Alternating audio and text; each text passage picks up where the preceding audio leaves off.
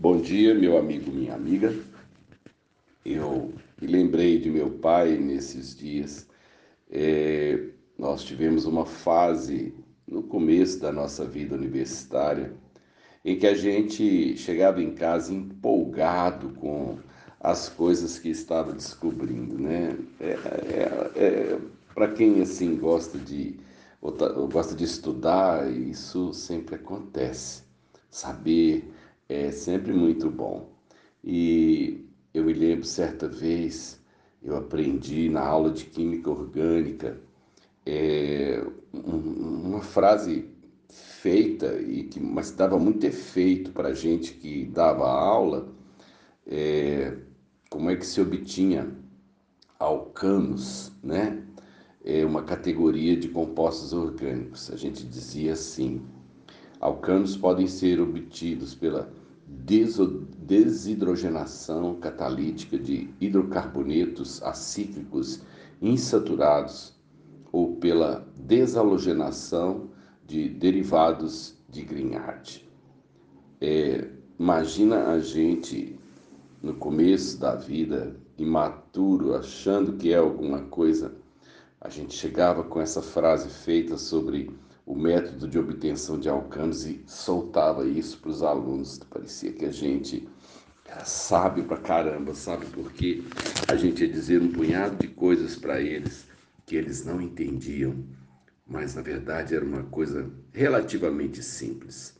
Só precisava ser traduzida do científico para o compreensível, né? E as pessoas amam muito, é, muitas vezes complicar as nossas vidas. E eu confesso que fiz isso muitas vezes, mas isso é insegurança nossa, porque parece que para sabermos a gente tem que deixar o outro com uma sensação de que é ignorante, né?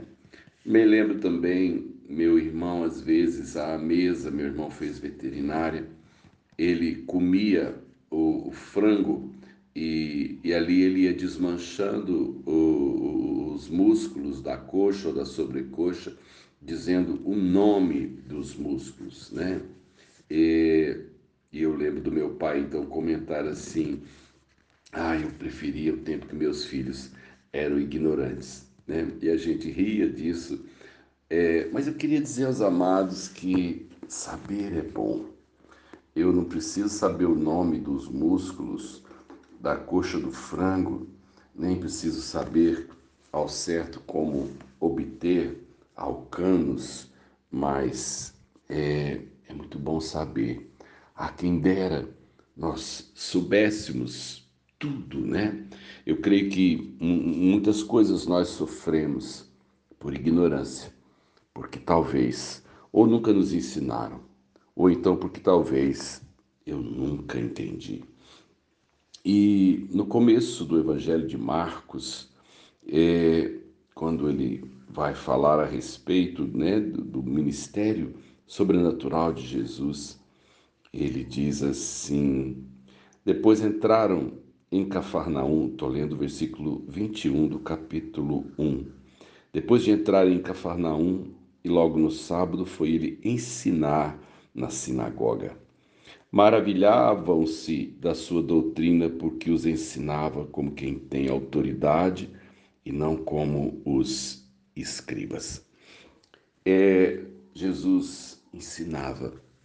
Jesus não fez só milagres, Jesus não fez é, a, a, apenas curas e, e, e ressurreições, mas o, Jesus ele trouxe coisas incompreensíveis para o entendimento das pessoas simples. E uma das coisas que Jesus fazia era contar histórias, porque as histórias faziam com que coisas difíceis de entender pudessem ser assimiladas e absorvidas pelo povo simples. E quando a gente entende, quando a gente acende aquela luz na compreensão, é muito bom, né? É muito precioso para aquele que ensina quando bate o olho no rostinho do seu aluno e percebe que você iluminou um pedaço do desconhecido no entendimento dele. Saber é muito bom. E não é apenas saber sobre como obter alcanos ou saber o nome das, dos músculos da coxa do frango. Talvez essas coisas não vão mudar a nossa vida, mas tem algumas coisas que você precisa saber sobre a fé, sobre a vida, sobre a Bíblia, sobre Deus. Tem algumas coisas que você precisa ter respostas para a vida, para a morte, para a vida após a morte. São coisas que você não pode deixar de buscar. Aproveite o tempo e vá atrás das respostas para essas perguntas que você ainda não tem conhecimento. É muito importante. Deus te abençoe. Sérgio de Oliveira Campos, pastor da Igreja Metodista Goiânia Leste, graça e paz.